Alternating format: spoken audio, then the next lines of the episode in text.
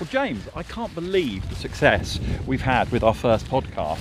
Literally one million listens. It, uh, that, and that's Exactly. just that's in Fa- Falmouth alone. That's in Falmouth, just in Falmouth, yeah. Um, and thank you to you know to everyone, well, both of you who wrote in saying that you would like to hear more. Yeah. Um, thanks, Mum. Thanks, Dad. yes, people did say some very nice things. That was very sweet.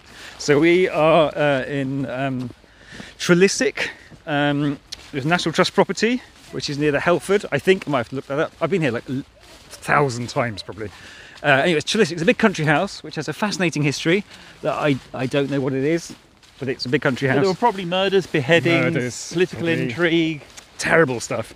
But we're, we're kind of avoiding it and we're going for a little sort of woodlandy ramble walk. So we're going to walk down a hill. My children refer to it as Geronimo Hill because I like to charge down it shouting Dranimo. I don't know why, but that seems- makes them happy. So uh, yes, so it'll be more. I don't think there's any styles on this one, but there will be dog walkers. There will And be, and there might be rain. You might be. there has been rain. There will almost certainly be more rain. Yeah. So we were going to talk about getting science fiction onto screen. Yes. This is what. We, so I think just putting uh, putting credentials on the table. So Matthew, you have written for Doctor Who, I have. three episodes. I have written a single episode under the baton of Russell T Davies Oh. and a two part episode story under the baton of Mr. Steven Moffat. There you go. Uh, you've also you developed a Star Wars TV series with George Lucas for two years in LA. I did. We um, yes, we were part of a I was part of a writing team that consisted of um, future Doctor Who showrunner Chris Chibnall. Mm-hmm. Um, and the creator of the rebooted Battlestar Galactica and Outlander, uh, Mr. Ron D. Moore, um, amongst others. Um, and we, um, yes, over two years, we broke and wrote between us no less than 50 scripts um, for Star Wars Underworld, as it was called. Okay. Yes, live action Star Wars show. Never, never saw the light of day. Um, also, you've adapted Arthur C. Clarke Yes, and and Philip K. Dick. yes. Um, am I missing? Oh, Uh, oh, it's Life on Mars. Probably. uh, Is that science fiction? Well, I, I, is it? Is it? We'll talk I about that. I, yeah, we'll talk about what science fiction Yes. is, won't we? We'll get to that. So yes, I, I have done those things. So I, I guess, um, and also my partner Emma Frost um, has written uh, The Man in the High Castle, which was another Philip K. Dick um, uh, story, obviously um, for Amazon. Yeah. So yes, uh, quite a There lot of experience in the in the in the science fiction genre. So on my part, uh, I really like science fiction. Uh, so I'd say we're level pegging. I think Oh, we're about the same. No, I, no, I have got a credential. I wrote an episode of Hey Duggee for CBBC in Yeah. which Roly, the rhino, Yeah. uh, turns up on the bike from Akira. oh, and I come think on, for that- preschool television, that's pretty good. That- CBBC. that sounds That's groundbreaking in my yes, book. but I think you know, I think you, I would say you have more, somewhat more practical experience than me. But also, I want to ask how you get science fiction onto the telly because it's a weird, it's a difficult thing sometimes. I think it is. It's a very, very difficult thing. I think I think science fiction is one of the hardest genres to crack in television, and I think that's and in movies, and I think that's because um, science fiction is a genre is often a misunderstood genre. For a first of all, I think people tend to think of science fiction as being spaceships, um, aliens, battles. Um, so you know, I mean, people often say Star Wars is science fiction. They say that ET is science fiction, um, and and in truth, I think these are more in the fantasy genre. Um, science fiction tends to be a, a genre of ideas, and often very introspective ones. Anyone who's read, you know, the Asimov's Foundation books, or really sort of anything um, by the great science fiction writers, will, will, will tell you that, that, that yes, there often is a story, but that really what's what's on the, the mind of the writer a lot of the time is thoughts and ideas, and often the suppression or the polluting or the twisting of ideas um, by different characters. That's quite difficult to portray sometimes in a in a drama. Yeah, because I think it's like with Star Wars. I think there's sometimes there's a bit of snobbishness, but sometimes well, Star Wars isn't asking science fiction questions, is it? It's kind of it's it's like in a good way fairy tales with trappings of science fiction. I guess. I in don't ever tell you what Steven Moffat describes Star Wars as. Do say, Lego with shouting. and that's why I like it. Two things I like, two things I enjoy very much. So it's not necessarily criticism, but uh, yeah, he's, he's not wrong. yes, Um, I mean, whereas Star Trek it is often a story of ideas. It asks questions, doesn't and it? it asks questions. Do you know what? Can I just, just share? Because I I thought of this the other day. Something that infuriated me about the new Star Trek film. And it's just a small thing, and I was unreasonably cross about it. Right. Where so the whole thing about Star Trek is there's no money. There's there's just no cash in it. They don't need it. They've evolved beyond it. Right. And in the I think one of the Star Trek recent ones, uh, Jim Kirk. Which there's a gate, if you're wondering what that sound was. Jim Kirk goes to a bar, asks for a beer, Mm-hmm. and then slides some coins or something like science fiction credits or something across the bar. And I was thinking, there's no money in Star Trek. Like Oh. that's a really important thing. Right. That's just very quietly under the radar. It's showing you a completely different society where it's not it's not a capitalist society. That's interesting. I actually didn't realise that Star Trek was supposed to posit the notion of a post-capitalist. It kind of um, is. I mean, the reason why Star Trek, I think, is so successful and so continually successful um, is because it shows us as the very best versions of ourselves. That we have used technology and experience to become better as a species. And as a ridiculous optimist, I be- still believe, even today, in all that we've been going through, that we are capable of solving our problems and finding amazing solutions. And I think that's what Gene Roddenberry.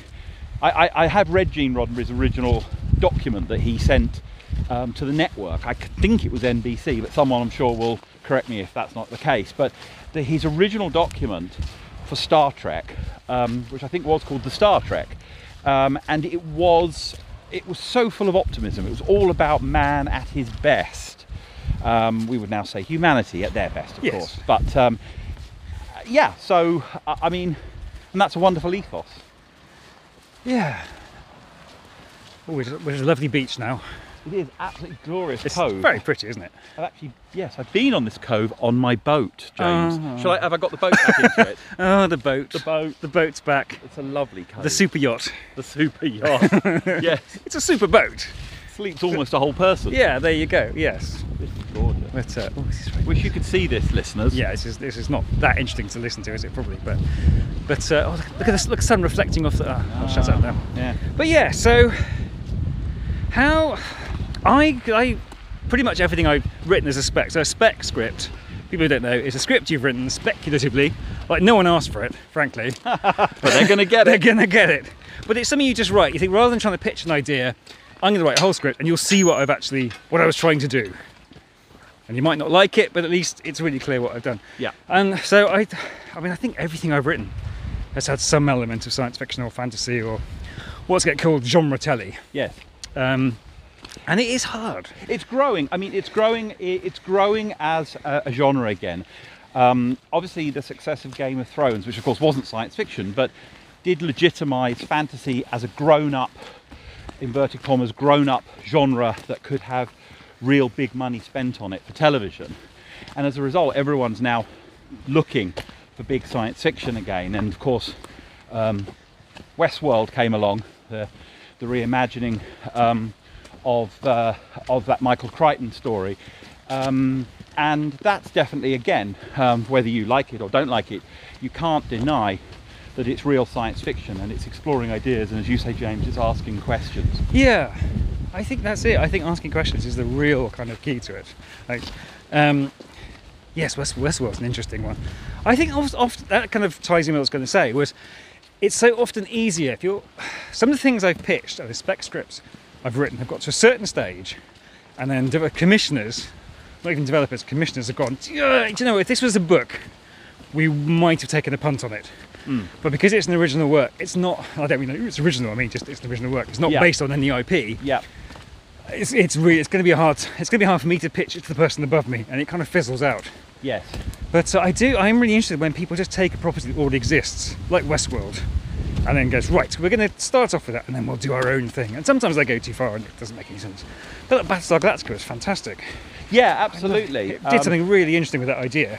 No, absolutely, and, and in, in fact, you're absolutely right. I mean, one of the most incredible mind-bending twists that they brought to Battlestar was the notion that the Cylons had disguised themselves to look just like us. Um, and you can imagine, you know, you can imagine the conversation about, but oh, but the Cylons are so iconic and they're very scary with their roving electronic eye and their voice and their way they talk. You know, it's very cool, and can't we do that? Um, and it, it takes a bit of takes real guts and, and a bit of, uh, frankly, a bit of intellectual um, courage to see the idea, the power of the idea that the Cylons have um, disguised themselves to be indistinguishable. I think it's, um, is it Boomer? Boomer, I think. Yeah. There's two Boomers, isn't there, at the start? And you see her every time in the title sequence. Um, a, a, a real Boomer and a fake Boomer.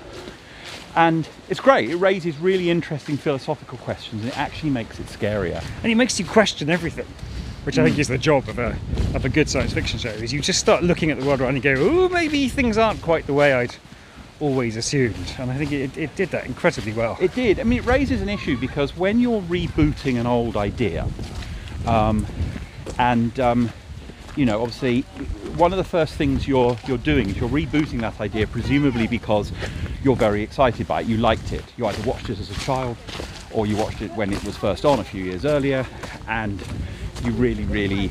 Um, you loved it. You loved the way it looked. You loved the characters. You loved the setup. You loved the stories. so Diegetic sound. The diegetic sounds of Yes. people doing things. Um, and, and, and I remember when um, I was talking to Russell Davies about Doctor Who, and he said the big trick about Doctor Who was not what to, um, to add, it was what to keep the same and what to, what to leave unchanged. And so he made a decision to, um, to keep the TARDIS as an old Victorian police box um, because he he felt that that was what worked, and that was how he remembered. That was his TARDIS. That was the that was the thing he grew up with, and he believed that that idea, that shape, that look, um, would still resonate. And it's really, if you think about it, it would be so yeah, be so easy. Just stop for a second. Now the time comes through. We're just You can edit. we're letting yes, we're letting the chatty people go past. I can edit anyway. But yes, Um, yeah, so it's it would be so easy to, um, and I'm sure the conversation would have happened where someone would have said maybe we should find a new TARDIS, a sort of a different looking one, something that would speak to a modern audience. Um, and um, and he didn't. He left it. Ditto the Daleks. I mean, yes, there might be some slight changes, but fundamentally, everything is still the same. And that's quite a that's quite a decision. Because and then in the context of that you can flip it and say okay ron moore made a very big decision to take out the iconic um, cylons and make them look like us. Yeah. so both sides are brave. Both sides are a courageous creative decision. One to keep something the same even though it could look antiquated and the other to make a change even though it could be taking away something iconic. I think what galls me sometimes as a as a big science fiction literature nerd is some of the people who've done the best job in bringing science fiction to life aren't necessarily big fans of the source material. I always think Yeah. that's really interesting. So Tony Gilroy, who did, um, who took over, I think, writing, did he direct some of it as well? I'm not sure. I can check. But Rogue One, which is that sort of Star Wars reboot, he's not really. As he has said, he's not really a Star Wars fan. He's not particularly bothered about it. He just had a story he wanted to tell, and he was going to use Star Wars settings and props essentially to sort of help tell that story. Yeah, Yeah. I think oh, that's like there's a healthy disrespect in a way, which is quite interesting. George, um, I was very privileged to spend two years working with George Lucas, and George said that he deliberately chose directors beyond himself for the first three Star Wars movies. For Empire Strikes Back and Return of the Jedi, he used directors who were not known for science fiction or for fantasy. They were directors steeped in drama. The first was Irving Kershner, who was actually his tutor at um, USC, but who was a man much more known for character driven dramas and quite intense films. Um, and um, hi. Hello. and he chose Irving because he just thought Irving would shoot it like a drama and he would bring out the best in the characters. And then Richard Marquand was a director known for BBC dramas, um, and he had only made, I think, one one film, and it was a World War II thriller. But again, George wanted a director who wasn't interested in servicing fandom. Yeah.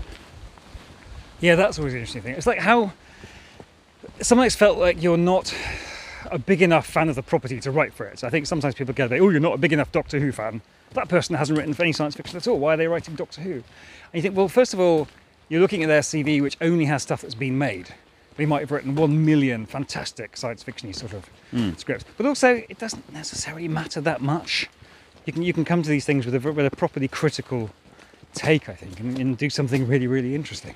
Yeah, you can. I mean, it's uh, funny. Uh, uh, uh, as a personal experience, when I wrote the first Doctor Who story, I wrote this story called Fear Her, and it was very popular with children because it was aimed at children. I'm not saying Doctor Who is exclusively aimed at children, but my episode's brief from Russell was write something for the children, the younger ones, because I've, I'm doing quite a lot of dark stuff with the Cybermen after you, so I need something Ah, that's is kind of more for the kids. So, and also the other brief I had was we ain't got any money. We've used all the money up, Yeah. and Russell's keeping some for some Cybermen action um, in his two-parter. So I had basically some people had CGI spaceships. I had two grips on set and a wardrobe and a red light, and that was basically what I had. Um, so, and, and, and, and when I wrote the story, it was very popular with the kids that I wrote it for. Um, but it wasn't very popular with the Star Wars older hardcore, you know, fans. They they didn't like it. They said it wasn't proper Doctor Who, and that I wasn't right to write on Doctor Who because I clearly didn't understand what Doctor Who was. And it was a difficult one to argue because on the one hand I sort of I understand fandom. I, I get it. You know, I'm a Star Wars fan. I, I would get I would be annoyed if I felt someone was doing Star Wars who didn't understand Star Wars. Um, so I do understand and appreciate that perspective. But I think, just as you were saying, James, my response to that was always to say, well, look, you know, first of all, it, it's, the point of a show like Doctor Who, the reason it lasted for so long, has lasted for so long, is it's elastic. It can be moved into different shapes for the time, for the political time, for the for generations. Um, it's not the same story every week. It's not even the same type of story every week. And um, and that was why that was my version. That was my take on a Doctor Who story, given parameters that were preset by others. Um, and you know, someone else will come along and do a different a different story that might be extremely fun for you guys, but might completely baffle and bore a seven-year-old. Yeah. So you sort of have to go. That's why, why, why Doctor Who is great science fiction because it always raises interesting ideas and it puts forward great science fiction notions. But it's really elastic. You can really pull it around. You can make it a ghost story one week. You can make it Independence Day another week. You can make it um, ET another week. You can, you can do all sorts of things with it.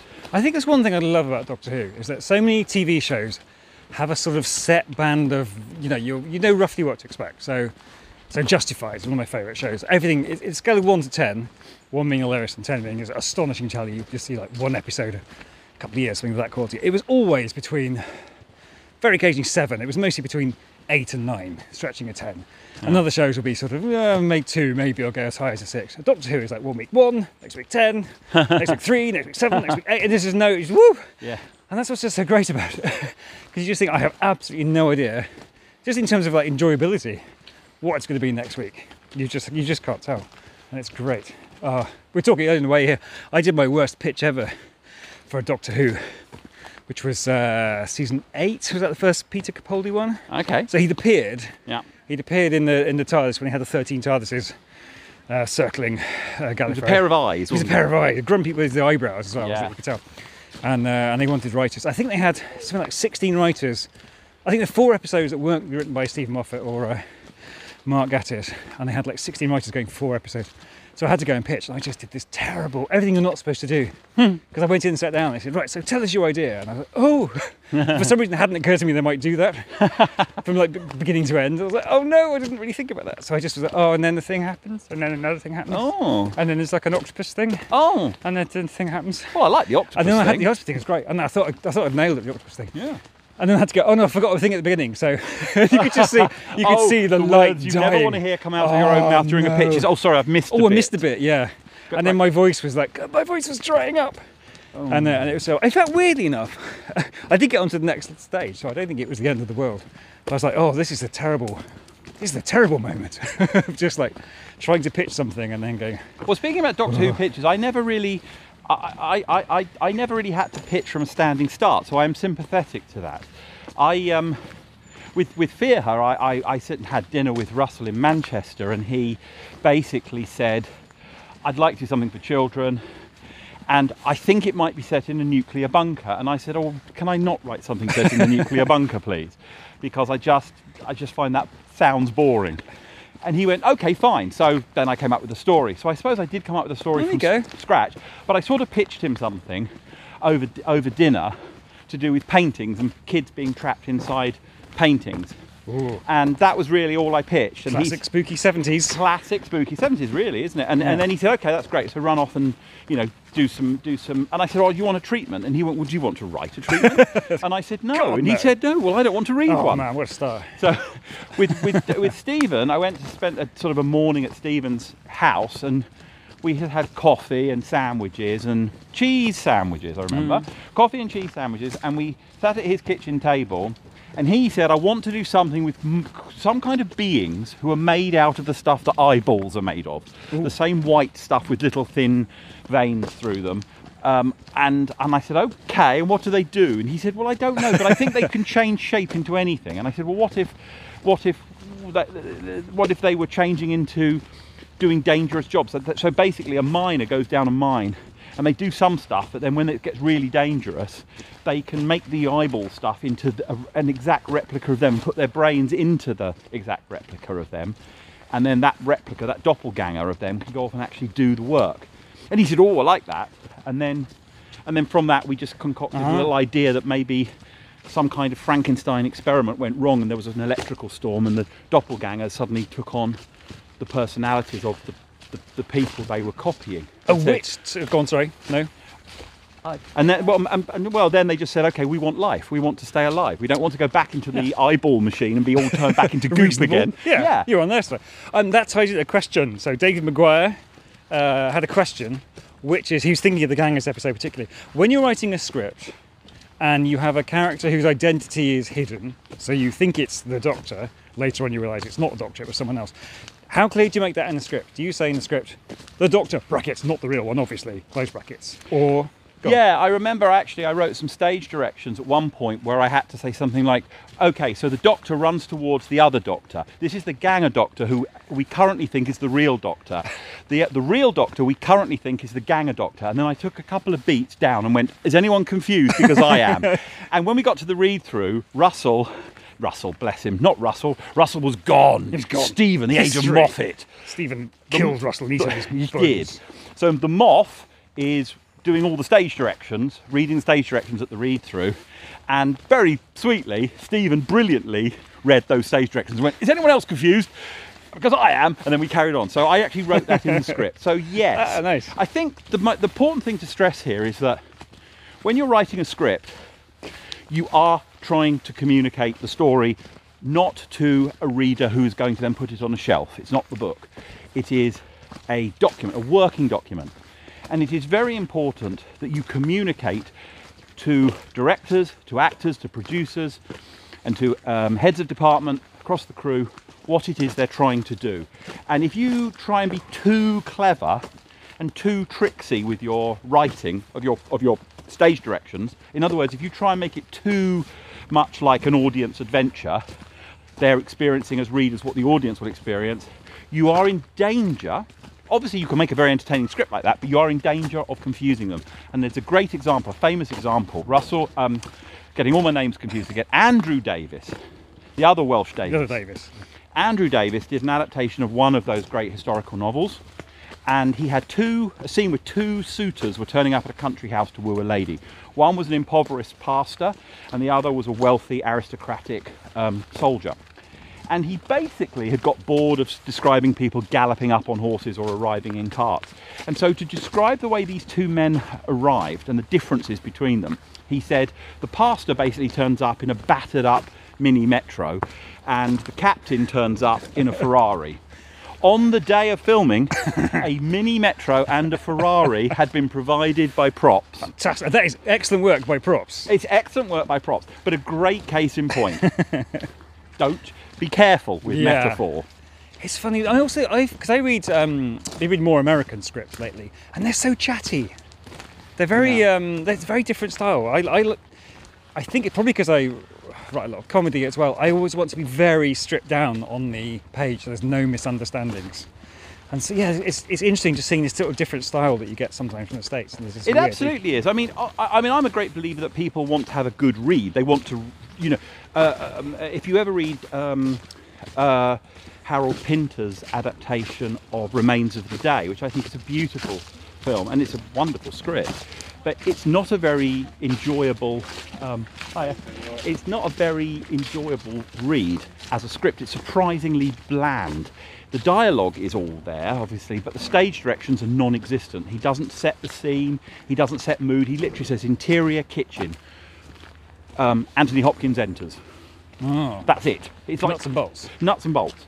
So um, he's not even trying to direct your eye. Whereas when I write a script, I'm, I'm, I, I, am part director, unfortunately, for directors, and I, and I'm always trying to steer your eye in the script towards what I think you would see if you were watching it all finished and shot. Well, there's a thing of people saying don't direct on the page. Think, yeah, but I mean, okay, I'm not going to use pan because I'm never sure if that's up and down or left or right.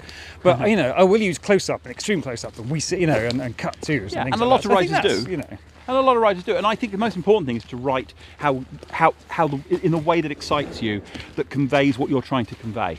yeah. And have the argument later about whether or not you've overdone it for the director. I've never had a director yet come to me in 30 years. I've never had a director come to me and say, "You've written this too prescriptively for me." Not, not. I mean, I had Oh, that's one good. situation where I was, funny enough, I was adapting a science fiction novel for a director called Doug Liman. Doug Liman directed um, Bourne Edge of- Man. Yes, Yeah. the first Bourne film. He directed The Edge of Tomorrow with um, Emily Blunt and Tom Cruise. Very, very talented, and I'm sure everyone would agree, a very visual director. And I did this big treatment for him, in which I got carried away about describing the action and all this. And he sat down with me and he said, uh, "Don't do that when you're doing the script. I don't want to see any action." Ooh. And I said, "What do you mean?" And he said, "I do that. That's what I do. I, I provide all the whiz bangs." And I said, "Yeah, I get that, but I don't know how to tell the story." Yeah, you need to get from A to B Yeah. to an extent. Ah, and did he- you work it out? He seemed quite disappointed. Uh, it didn't work out. Oh, didn't work out. I, I didn't get beyond the treatment stage. Oh, that's Um, quite odd, isn't it? I mean, he moved on. He moved on to something else, and that was the end of it. It wasn't. I don't think we fell out over it. It was just, but it was curious that he was, he didn't want me. I said, but even if you change it all, that's fine. Yeah. I Yeah. still want to convey the story. exactly. Yeah, just cross it out once I've given it to you. That's Yeah. all right. There, there, you get that in animation as well. Sometimes it's like I, it's kids telly, but sometimes some animators like some directors are like, well, the character walked into a room. They go, well, I want to, how did you get there? I want to know. What's his walk like? Is he bouncy or what? So sometimes you'll put that in, and then another director will go, I'm the director. Just when he walks into the room, and they all think that however they do it is the only way that it's done, which can be a bit. Ah, now I was going to cut through some interesting Trelissick. I was going to cut through the door here, but it turns out the door is in fact shut. Okay. So, so we're going to go down to the King Harry Ferry, which is very nice, Oh, and then we'll just walk up the hill. Yeah, yeah, it's, it's totally doable. We'll let, we'll let people with the dogs go down. So Oh. yeah, um, so uh, one of the big, um, probably the biggest science fiction job I did was adapting Arthur C. Clarke's *Childhood's End*, which was the first, um, the first, or the first, I think the first novel he wrote. Certainly the first published novel that was a big hit for him, um, and it is. I won't. I won't um, go into the huge sort of the, this huge sweep of the story, but I will say this: when I was approached to do it it was very clear to me that there was a two part structure to it. Uh, and I was asked to do it as two parts, two 90 minutes. And I thought, that's great. There's very clearly a whole episode about these alien beings arriving on Earth and making mankind infinitely safer and healthier and happier. But the one mystery is they refuse to reveal what they look like because, in their words, you wouldn't be able to accept our appearance, which is obviously a wonderful Oh, yeah. mystery Yeah. and the uh, the first part ends after the, the they're called the overlords after the overlords have been with us for uh, 20 years and finally they decide that we are advanced enough to be able to handle what they look like. And they appear down the ramp and okay cover your eyes on your ears far apart rather now if you don't want to hear but they look like the devil. They look like satan the exact replica of satan. Horns red hooves the whole thing you can see why they were and, Well, and- reluctant. Yes, and Arthur C. Clarke has this wonderful philosophy behind it that they visited us when we were in our infancy as, as a species, and we were frightened of them, and therefore we created demonic and dark forces to look like them. So, but they themselves are benevolent. And then the second half of the story is basically about their plan, their plan for the for the world and how they changed the world, and how they eventually um, bring the world to its sort of conclusion, its zenith. Really simple two-parter. Here was the problem: the Sci-Fi Channel. oh, I'm going to cut for a second. Yeah, hang it's on. just too Too many complicated. Well, we could walk up. We need Hang to on. find somewhere to go, don't we? Yeah, let's. Well, let's. Sorry, uh, do you want to? We're, we're, I We're dithering. I We're dithering. I forget in COVID when you dither, you, you stop. Second half of the story um, is basically the Overlord's plan for bringing the Earth to this very sad, bittersweet conclusion. Very beautiful, but very sad. Very clearly two parts. The problem was that the Sci-Fi Channel that I was writing it for, sci- and they are called the Sci-Fi Channel. I'm sure you've heard of them. Um, they said to me, "We want it as three 90 minutes." And I just didn't know what the middle. They loved the first part. They loved the Ah, the third part, they wanted a middle part. Um, and I was left with a big conundrum.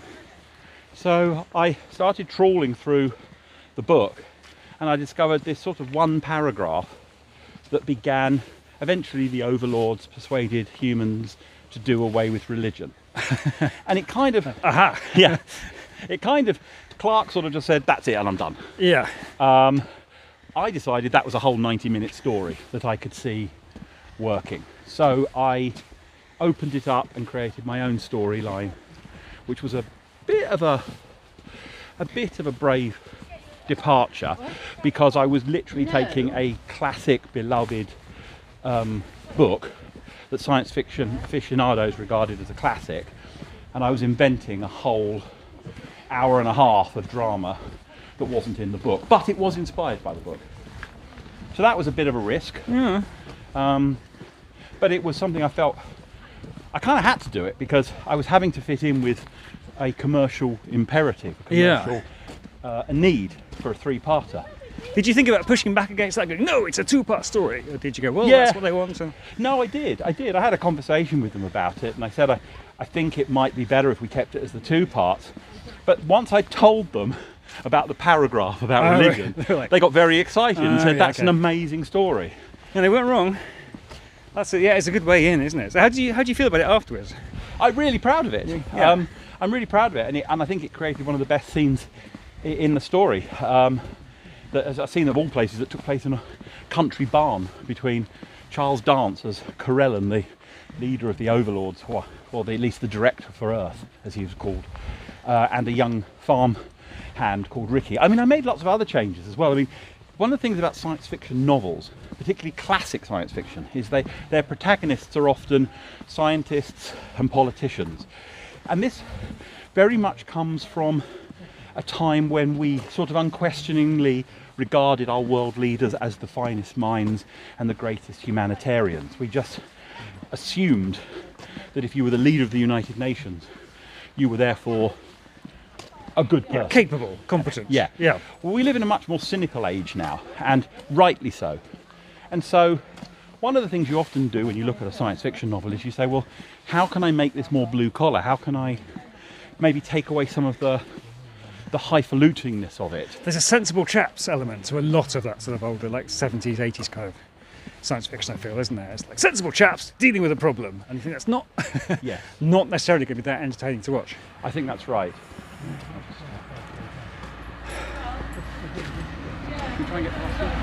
Yeah, good story. Have a look. I wouldn't have got any higher, so I'm happy. I think people try and oversell stuff like that. So was um also Childhood's End. That was the one where you moved up. You went from writer to showrunner as well, wasn't it? I yes, it believe. was. Yeah. It was. So Um, maybe talk about that a bit because that's quite interesting. it was totally thrown into the deep end because we were filming in Australia and there wasn't a showrunner. I was out there as um, just the writer. I was there to um, basically just watch and then fly home and let them carry on filming. But um, they realised they didn't have a creative. They had a director Um, and they had a producer who was a brilliant producer, but he was a very nuts and bolts producer. And the studio and the network felt it was just important to keep me on, um, to keep an overview, to make sure that the scripts were made the way everyone wanted them to be made.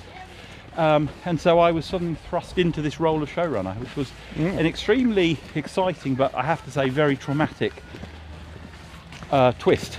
Yeah, so not my- something you've actively pursued. Uh, I want all the power to make this the way I want it. It I think wasn't- I liked the idea of being a showrunner, but I, I liked the idea of maybe being trained yes. or at least having some some time to get my head around it rather than to literally walk in one day and find that I'd got a different office and they'd upgraded my car and I suddenly had an assistant that I hadn't had before. and there was my phone was winking with phone calls and they were the head of the network now needs to speak to you, the head of the studio now needs to speak to you. And they all basically said the same thing, which is don't you dare fuck this up. Great. Well, let's stop there for a second. And we're back here again. Yeah. See, what, what I didn't take into account was that when I walk, this walk with like. That's right, we're back on. Right. Some jolly noisy National Trust tapes, but that's all right. They have every right. Uh, Yeah, I mean, so you know, I mean, it seems now more and more popular to be adapting classic science fiction, and I think that's a wonderful, um, a wonderful thing. They're doing Dune not only as a movie but as a as a TV series, um, and doubtless we'll be getting a lot more. Star Trek, of course, has become even more science fiction. I think over the the later iterations with Discovery and with Picard. Um, yes, it's trying stuff out, isn't it? I think, which is which is interesting. But I don't always like it. But I I do like the fact that they're trying stuff yes, and and moving it around. Absolutely. One of the things that people sort of do level at things like Picard is that they say, "Oh, but could it not be a bit more? Could it be a bit faster? Could it be a bit more exciting?" And if this is, in a nutshell, the the, the, dif- the difficulty of science fiction, which is really good sci-fi is often quite introspective. Um, and I think Picard is is, is great drama. I think it's terrific. It's it's really smart. It's very emotional. Patrick Stewart's brilliant um, but it is slow. Um, it's a slow burn piece. Um, and I suspect that Apple's very expensive David Goyer scripted uh, Foundation series will also be a slow burn, yeah. um, albeit one I hope that is very, you know, very beautiful and haunting and interesting. I think what so what uh, what shows do you think in the last few years have, have really nailed it, science fiction wise? Um, I think, I mean, okay, going back in, I think Star Trek does. I think Star, but of course, Star Trek has a lot to, to draw upon, a lot of history to draw upon. This is Star Trek Destiny, though. Uh, Star Trek Discovery. Discovery. Sorry, not Yes. Destiny. It's got making up a series. Yes, that's quite good though. I'll pitch that idea. I'd Yeah, that, Star Trek Destiny Star Trek. Destiny. Um, let me think. Um, I, mean, I, I, I, I regard Black Mirror as science fiction, Oh yes. um, and I think Black Mirror is incredibly smart. I mean, it just, it's just, it's really, really clever. Um, I think The Dark on Netflix. Oh, is that the German one? Yes, I haven't watched that yet. It's a kind of it's a kind of dark version of Back to the Future, really. Um, I would I would uh, I would definitely um, recommend that one. What about I- you? What do you enjoy? Uh, I did enjoy those first couple of seasons of Westworld. I Mm. really enjoyed Mm. um, because it had this sort of it was exciting, but it had this sort of thoughtful pace to it as well. yeah, And it also had this sort of playful quality, like the covers, like the honky tonk covers of various of Black Hole Sun and stuff like that. Oh, there's just this sort of playfulness that I really, really, I very much enjoy there. yeah, Um, well, oddly enough, Legion, which is more a superhero show, Right. but it was kind of Yeah. asking science fiction questions. yes, it was. Like, what does it do to your brain when you have this incredible level of power? That was an astonishing show. Really well put together. First two, again, the first two seasons of that. Slightly got away from me that show. Yeah, a lot, of, a lot of things. I think it's all right to have two good seasons, and then you can, you know, just just just watch those. It's absolutely fine. But uh, yeah, that was. Good. I do wonder if why there's a bit of a renaissance of science fiction shows, or at least money for them, it's because the, a lot of these streaming services, at the very top level, you've got kind of like Steve Bezos and people who are massive nerds, and they're willing to. Hmm. You, you kind of know that they're they're happy to spend like a billion pounds on the Lord of the Rings TV series and stuff like that. I do think, ah, that's interesting. And that's true, actually. Emma um, Frost and I were, for a while, uh, developing Snow Crash, the Neal Stephenson, seminal Neal Stephenson novel from the 90s, um, in which he kind of created the idea of cyber avatars. Really, I mean, sort of he was sort of the guy who kind of pioneered that th- way of thinking that you could have a, an avatar version, a second life inside a computer. Um, and it's a mind-bending book that it covers everything from internet porn to Sumerian deification. Um, and um, didn't think I was going to say that. That's did a, you? that is a sentence, wasn't That it? is a Well done. sentence. Yeah. Um, and you know, em- uh, Emma and I were developing that with um, the amazing uh, Frank Marshall um, pr- producing, and um, the reason that was happening was because at the time the head of drama at um, president for, for production and drama at uh, Amazon was Roy Price, a guy called Roy Price, and he was a huge Snow Crash fan. Oh, nice. So you're absolutely That's right. all sensible people are. As all I think I made this really sad little noise when you said you were developing that, like a sort of, oh, oh, I love that book. Oh. well, it, we, it didn't. It didn't happen at Amazon, and um, and there was a oh, there was also a wonderful um, Joe Cornish was um, uh, developing it with us, and he was going to direct the pilot, and may still do because I believe it's still in some it's still ticking over, apparently. still yeah. ticking So over. you know, these things just suddenly reappear, which is always interesting. Yeah, Oh, boy, it's a bit fresh air. Lovely. Um, yes, we've we've uh, found ourselves in a quieter spot now. We, as it's been extremely noisy and full of people with the audacity to come out for a walk on a Sunday afternoon. Some of them, I think, probably weren't even podcast listeners. I, I'm not think? sure they were regular listeners. I really Oh, don't. It's, oh. it's, I know, it's, it's. I thought this was exclusively podcast area. It would have been good, wouldn't it? It would be nice. So um, yeah, so okay, so science fiction we've sort of established is is a very tricky um, is a very tricky uh, genre to adapt, um, and I think it's one that also does require IP. One of the one of the um, one of the key defining features of science fiction is that it alienates the um, the networks almost instinctively because Yeah. they immediately go, oh, And it's expensive. it's expensive. It's going to be for geeks, and everyone else isn't going to watch it. We're not going to get a core. Our core demographic will be too small, and that's why they desperately need IP. So I would say to people who are thinking of writing spec um, science fiction, I would say go with God, but use it more likely use it as a calling card for your talents rather than as a project you truly believe is going to be bought and made. I think I've got two uh, quotes kind of burned into my brain from um, from quite high up British drama execs, and one was, oh, it's just I was talking to head of a broad drama broadcasting bit person, who they had some big new sort of genre show out, and they said, "What do you think?" And I said, "Well, I, you know, I." I'm very excited about it. I hadn't seen it. I'm very excited about it. And she went, Yeah, the thing is, all the nerds will watch it and no one else will. And it costs a fortune. Oh, and there you go. oh, okay. Well, that's. I thought also I didn't want to say probably possibly not all the nerds will watch it because you know we- we are quite discerning. We, we'll probably watch the first episode of absolutely everything. But, you, know, you take that you one can't- sliver of hope Yeah. away from I'm sorry, I didn't want to say that. no. and the other thing was great was there's this um, uh, science fiction series which was on a, a series about colonizing another planet, which was on I think I think it was BBC a few years ago, and um, the head of uh, be very careful what I say now. A high up exec was kind of pitching it uh, to the big American thing, and so we've got this new series coming up. Um, it's about colonizing another planet. It's got spaceships in, but don't worry, it's not science fiction. Like, yes, it is. How is it not? Just, Yeah, I mean, yeah. it's got spaceships, okay, and another planet. That's that's that is science fiction. And I think, I just, I think what he meant was not silly. I think because it was very serious. It was actually quite boring show, unfortunately. But it was. It, I think the whole sense was, don't panic. It's not silly. This is this is a grown-up show, and therefore it can't be science fiction. No, you're kind of damned if you do and damned if you don't with science fiction because um, notice how we're both consciously avoiding saying sci-fi. Yes. Um, but we are uh, it, it, with S with SF. Um, basically, if you go the let's make it fun and daft and just crazy route, you're probably going to make potentially a very entertaining show that will not be taken remotely seriously as serious science fiction. And um, if you make a show that is serious science fiction, you probably will end up with a show that alienates a large percentage of the audience um, and just really confounds them.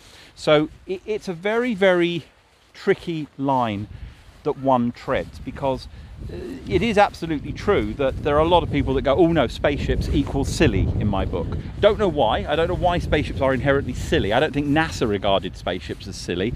Um, but some people do think spaceships are silly.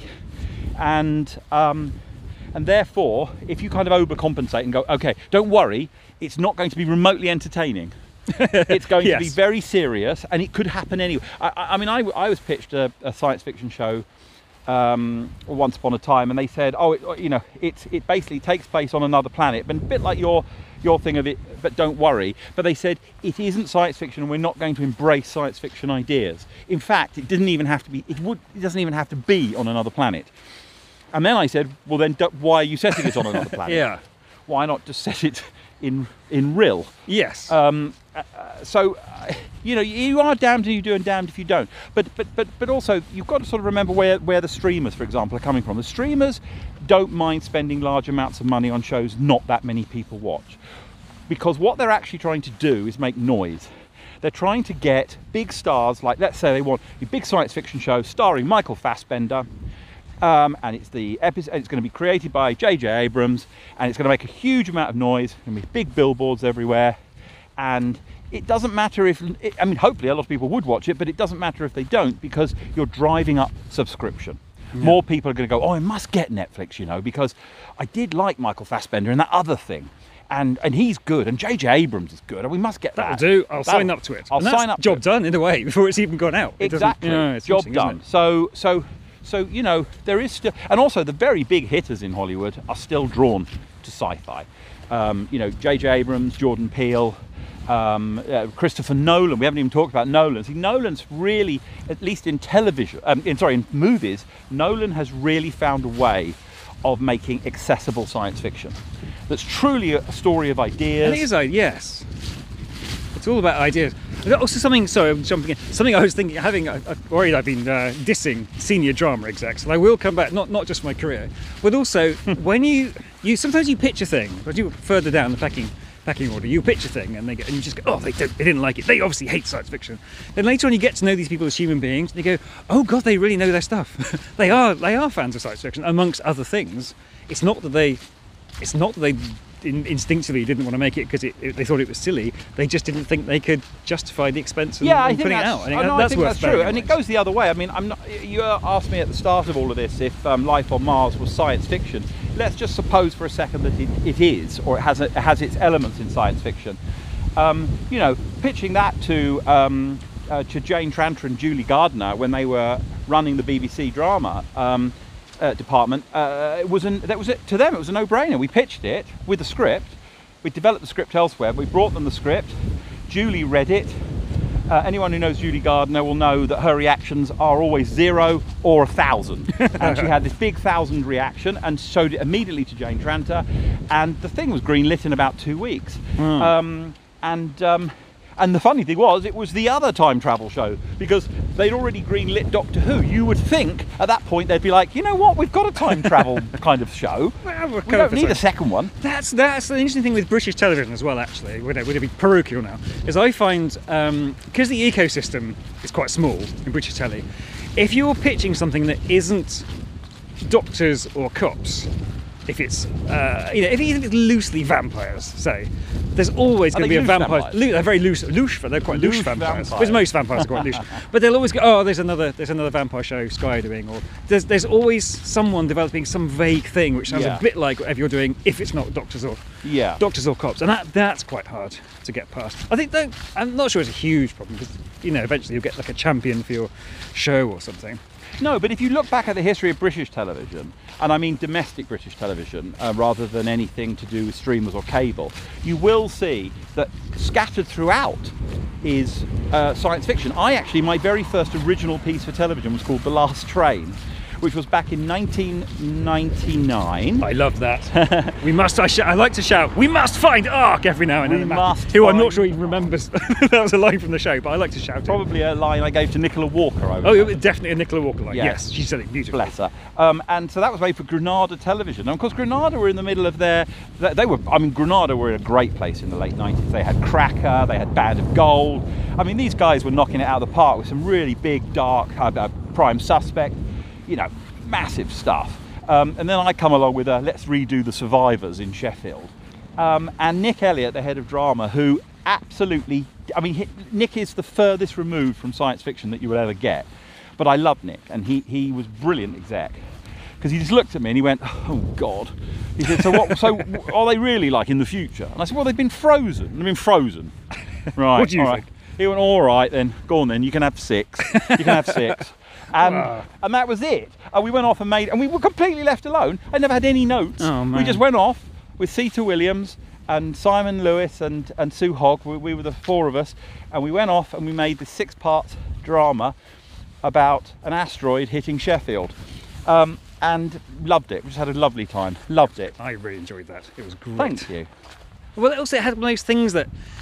Oh, so suppose science fiction and telly can just throw up some images that just stay with you. It was the bit with the, I think all the cars that had, um, it's is like car roofs just sticking above the ground. Yes. There's, and I just like, oh, and you just, and part of your brain goes, yeah, no, that's someone's sawn off. The prop people have just sawn off some car roofs and stuck them on the ground. Yeah. But your brain fills in the gaps. Yeah. Goes, oh my God, they've been there for so long, ground's grown up around. them." and that's just one of those few That images fun. that just stuck in my brain forever. Well, you know, of course, no one was doing that, but no one was actually doing that sort of stuff at that time. So we, we kind of, I think, I think the truth was it was just a novelty for ITV and for, for Nick Elliott to do something where he went, oh, I'm also doing, amongst all these medical dramas and cop shows, I'm also doing this thing about some people who get frozen on the 415 to Sheffield. We've got the range, darling. We've got the He range. got the range. um, yeah, God bless Nick. Nick, he uh, he was he was really one of the uh, one of the one of the special ones. I think that is nice when you when you click with someone with an idea and the person isn't a massive nerd. And that's when you click with a quite a sort of science fiction or fancy idea, and the person goes, "Oh yeah, I like that," and they're not a nerd. That, that's that's a really nice moment because you feel like you've cut through, Yes, it's and an that's quite exciting. isn't it? Yeah, and you go, "Oh, well, someone's willing to go with me at least," which is quite good. I was going to ask you what, not if you had unlimited budget necessarily, that's not helpful, but what is there like an adaptation you love to do that no one's ever approached you for, or Um, I don't. like I- I- at? th- I'm not sure as such. There's. Um, I mean, I, I was. Um, uh, there's not a particular book. Uh, I mean, other than I always had a hankering to do Foundation, um, and, and and then I, I, I read that they were doing it, um, and so I'll just enjoy watching that one. Um, I um, did I have a hankering for a particular thing? No, except the genre that I still am not done with is time travel. I actually think time travel should be a genre in and of itself. Um, and I think that so many stories can be told through the prism of time travel that don't require spaceships or flying cars or monsters. Um, there- there's, a, there's, a, there's a film that I'm in conversation with a company to, um, to, make, to write this movie. And it's, um, it's a time travel story, but where the time, we're not talking about jumping around in hundreds of years. And it's a really cool idea. It's actually based on a French um, film.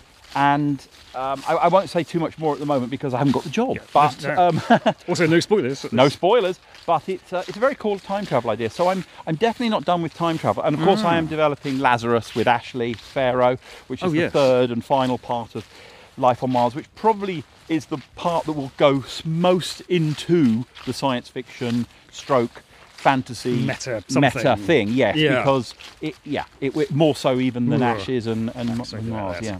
Well, it feels like you've done two. Do a trilogy. And also, I've done that thing of leave them wanting more for a decade or so, and then bring them all back when they're old. Yeah, exactly. Don't have nothing else to do. Bring the oldies back. Yeah. Let's have an old. We had an old Harrison Ford. Let's have an old Philip Glenister. Tottering around. oh. We'll all be getting up, going, oh, no, back. Oh, it's that time. Oh, Oh, we've got look, wind blowing. Magnificent view, though, Oh, is uh, listeners. I should probably take a photo. In fact, I might. I'm going to stop now and take a photo, and then I can put it in the thing. So, and then I'll hang on. Start again. Oh yeah, It's a great view, isn't it? it is lovely. it? So that's the. I'm trying to work out now. Okay, I've taken my photo. We've both taken photos. Now, James. Yes. Um, I, I, okay. uh, In, of the two of us, I've probably had the more experience of adapting science fiction, but you're certainly very steeped in what I would call the sort of the cousin of science fiction, which is the graphic novel and the comic. yes. um, because they raise philosophical questions all the time um, uh, through the and through the through the medium of not just superheroes, but through through their ideas and their format. So, so what do you feel is the? So, I mean, obviously, without doubt, it's one of the most adapted genres now in in, in movies and, and in television. Do you think there's a difference? Do you think there's clear water between science fiction and comics? And Um, how do you see it? Oh no, yeah. I mean, comics is just a medium, isn't it? Mm. So you could do anything. You know, you could do a detective story or a um, or romance. There's not enough romance comics. I want more romance comics. I Romance comic. Yeah, more Doesn't that romance call comics. pornography? Oh no. Oh no, that's if it's the same. That's a very sad statement. It is, Matthew. that's, awful. That's an awful thing I to don't say. understand I don't understand. What we're saying is you've made lots of say, and I read a lot of comics. but I, it, uh, comic, yeah, it's an really interesting area. Also, uh, something that was uh, something that I don't know if it's still happening. You might know this is that people were writing pitch, writing scripts that weren't really happening. Then they'd quietly go and commission someone to actually make a comic of it. Oh. Then they go into meetings going, "We've got this amazing indie below the radar black and white comic, and look, I've adapted it into a script." It's very much putting the cart before the horse. And I think uh, there's, I, I know of a couple of quite big films where that's happened. Wow, that's So cool. that's it's a it's a I think good for them for doing it. Frankly, it's, No, that's really great. I mean, someone did tell me once if you want to make a TV show and you're trying to get into television, don't write a TV show, write a novel. Yeah. And get it and get it bought, an option. Yeah, I mean, this. I, there's, there's, I think, I think I was saying at the beginning. There's a couple of things that people. say, Oh, if this was based on the book. I would have at least taken a punt on it. Yeah. Um, yeah, the difficulty is that a lot of the the rights to comic books have just gone, especially British. Um, if you grew up with 2000 AD and things like that, they're all owned by one big company who, I think, understandably, are, are sitting on them because they think they're going to be the next Marvel, and they might be. But um, it's it's very hard. To, it's so you've either got the big properties have already gone, on all the little ones. Sometimes they're frankly a bit crap as well. That's the Right. that's okay. the issue. They're, they're no likely to be better stories just because they're kind of graphic novels. But But can I ask, uh, Mm. uh, have you ever, even speculatively, taken a graphic novel that you've loved and adapted it for your own interest? For my own, fun, no. There's, there's there's ones I would. Uh, There was a ridiculous. The, I mean, it's a classic one. There's a 2000 AD story called uh, Hewligan's Haircut by um, oh, I can't remember the name of the artist now. It, uh, oh, it's Jamie Hewlett who did Gorillaz. He's so the rights to that I've got, But it's about um, it's about a very sweet little chap called Hooli- uh, who is insane in an asylum, and he, he cuts his hair with a pair of NHS safety scissors, and he accidentally creates a sort of fractal haircut. Uh, and, the, and his haircut is so extreme that reality starts to break down around him. and then he meets a girl called Scarlett O'Hara, and it's completely insane. And it's an excuse to draw a load of fantastic nonsense. I mean, Right. in the highest possible way. And there's something in that I would love to adapt, but you kind of feel like, well, by the time I've done it, I've put so much work into it. It's not. I may as well like take off the haircut and have an original idea. Do you know what I mean? It's um, Yeah, yeah. You feel like it'd be so much Well, work. the very it, so- nature of these things is they, they can be quite slight, can't they? I mean, Yeah. you know, Alan Moore obviously isn't. He's incredibly dense and he's full of ideas, and they're so Yeah. potent. They they unfold like um, like they, they kind of unfold like that cube in in Hellraiser. You, Oh, God, you yes. press the right button and the whole thing kind of. Oh, there's some stuff here, isn't there? Yes. Yeah, but a lot of them aren't like that, are they? A lot of them aren't. No, and some of them are pulp, and I, in a good way. And I think sometimes pulp, pulp fiction, as in you know not the film, but actual pulp fiction, can make fantastically. Sorry. Oh yeah, of course, yeah. That's all right. Um, can make sort of fantastic telly. Although I was looking back at a lot of British British comics that I used to love, and realizing they were just complete rip-offs of American things that I didn't know at the time. Uh-huh. So it's like Billy the Kid, uh, Billy the Kid, Billy the um, Billy the Cat Oh, which is a, which is Stripping Eagle, which was, a, and it was just Spider Man. he just had the abilities of a cat. It was just it was a cat instead of a spider, but he had like the suit and also. And I was going, oh, this is just Spider Man. Hang on. No, How did can, I not can? I stop you for a second? I don't claim to be a biologist or an, um, a, a, any kind Are you saying cats and spiders are different? But cats and spiders have different skills. Well, this they? is true, but they're jumping and they're climbing. But I think, I think he, he was like a photojournalist in some sort of Oh, okay. small British Radio- town. Bitten by a radioactive. bitten by a ginger Tom. radioactive ginger tom, and he could climb a bit and jump a bit. okay. And uh, and you go, oh, I feel like I'm dissing comics now. That wasn't what I meant to do at all. But um, they are, yeah, they're a really interesting resource. But it's, it's annoying that they, the rights to so many are sort of being sat on, and you can't really do much with them. Do you think the actual style of comics, though, um, does it force one to adapt them in a way that reflects the panel structure of a comic? And, and is that a good thing or a bad thing, or does that not even feature? I mean, okay, I'm thinking when Zack Snyder um, directed and wrote and directed The Watchmen, Yeah. he really went out of his It way It was panel by panel. It, yes, Yes, until the end, obviously. until the end, it, it was pretty But, much uh, panel by panel. Yeah, and of course the problem with that is you go, well, I've read the comic, Okay. so just seeing it brought to life. Are you not a fan of that film, just out of interest? Um, I, li- I liked a lot of it. Yeah. Um, I think it's that interesting thing when you do an adaptation of something that's so close to the book. You go, well, it's like Hitchhiker's Guide to the Galaxy. An adaptation that was just lovely. It was really great, and Yeah, was, totally yeah. respectful of the book. we never even talked about Douglas Adams. No, I mean that's a whole different thing. But um, but I watched it again. But but I've read the book, and I know what's going to happen. Sure. And and it's, that's a that's kind of a weird one. Yeah. No, I think the probably I don't have. I have a weird sort of almost non-visual imagination, and every now and then I get some incredibly strong image. So I don't kind of. I don't necessarily see scripts. I kind of hear them as, Right. I, as I'm okay. typing them Out. Well, okay. Now that's an interesting segue. Uh-huh. Well, I'm going to talk about radio Oh, because I also adapted the Stone Tape by Nigel Kneale, one of the greatest of all science fiction writers. oh yes. um, and I adapted his um, BBC play, The Stone Tape, into a radio play, which was directed by Peter Strickland, um, who is a brilliant and hilariously um, doer um, uh, indie filmmaker who I am incredibly fond of. Um, and if you haven't seen any of P- uh, Peter Strickland's films, I'd urge you to see The Duke of Burgundy or Berberian Sound Studio. Oh Um, yes. they are bonkers and rather wonderful.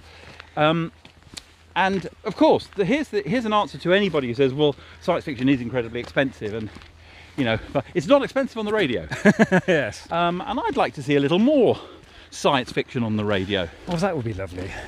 um, because it i- and that because there really is no sort of discernible extra risk to be taken on the part of the production. Well, I will say, I mean, Big Finish. Are you, aware of Big Finish? Yeah, Yes, they're doing a fantastic. They've been doing a fantastic job for decades. Yes, that's true. Um, it's just I kind of like to get it more, more kind of mainstream, I guess. But uh, yes, I used to work in a factory in Falmouth years ago, and uh, people would order just random stuff from Big like Doctor Who. So they do um, like not adaptations, but original like Doctor Who's. They kept Doctor Who going for years when it was off the screen. So they did Doctor Who. They also do like kind of Judge Dredd and Warhammer and stuff like that. And can I ask you, do you Hmm. know the people at Big Finish, and do you think that they look at spec scripts? I mean, I have people who no are- idea. No, because I do they. Do you think they ever break out from doing Doctor Who Torchwood? As far as I know, it's I know all do, um, lic- almost like licensed stuff. But that'd be interesting to look into. I can only wildly speculate. But yes, I would. It seems, sometimes they do like spin-offs of spin-offs of shows, but it does seem to be kind of licensed. I know there's people who just buy every Doctor Who episode. The way they were the factory, they they just pass the tapes around, which was lovely. It's like sort of currency going around of the latest. I love that title. Big they have Jago and Litefoot. Oh really? Uh, they seem to be Victorian Oh. detectives in supernatural science fiction. I wonder whether they were somehow nice. connected to Doctor Who in some way.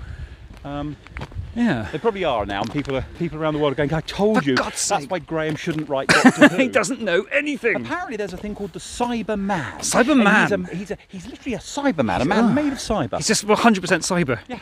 Yeah. 0% man. What they think? Oh. Becoming like becoming like um, Rob Brydon now in um, Gavin and Stacey. What will they think of next?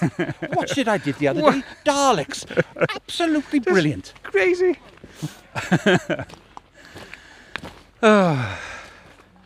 Well, we've, we've probably um, we've suddenly exhausted ourselves, but I, Yes. I doubt we've exhausted the topic of science fiction, and we've probably helped nobody. I feel this was the rambliest of rambles, but that's all right. But what we um, what we might do in um, now in subsequent script rambles is we are hoping to start talking to other people who also do the writing Oh yes. um, and get some of their takes on things. Um, and um, who knows? Maybe we'll even be able to get the man they know as Mr. Chibi Chib Chibs, Chibo, Chibos, El Chibo. El Chibo Oh, yeah. himself. Maybe we could get him to do a little talk. I've never met him. I don't know why I'm being so rude. oh, you don't have familiar. to. You do now. You know yeah, Mr. Chibi Chib Mr. Chib. Mr. Chibi Chib Chips. Um, and we should find some other people to interrogate Yes, benignly. yes, we'll do that. And some ladies, Oh, something for the ladies. something, something for the ladies. Yes, I know you have suggested ladies. I think I might cut all this. I might just kind of cut right this whole chunk. But uh, sure oh will. man, so we're we're carrying out the uh, very nice uh, sort of stately home. It's like it's Cornish, so it's a stately home, but it's not that stately, and it's sort of homely. It's quite nice. We wouldn't necessarily want to sort of live there, but uh, okay.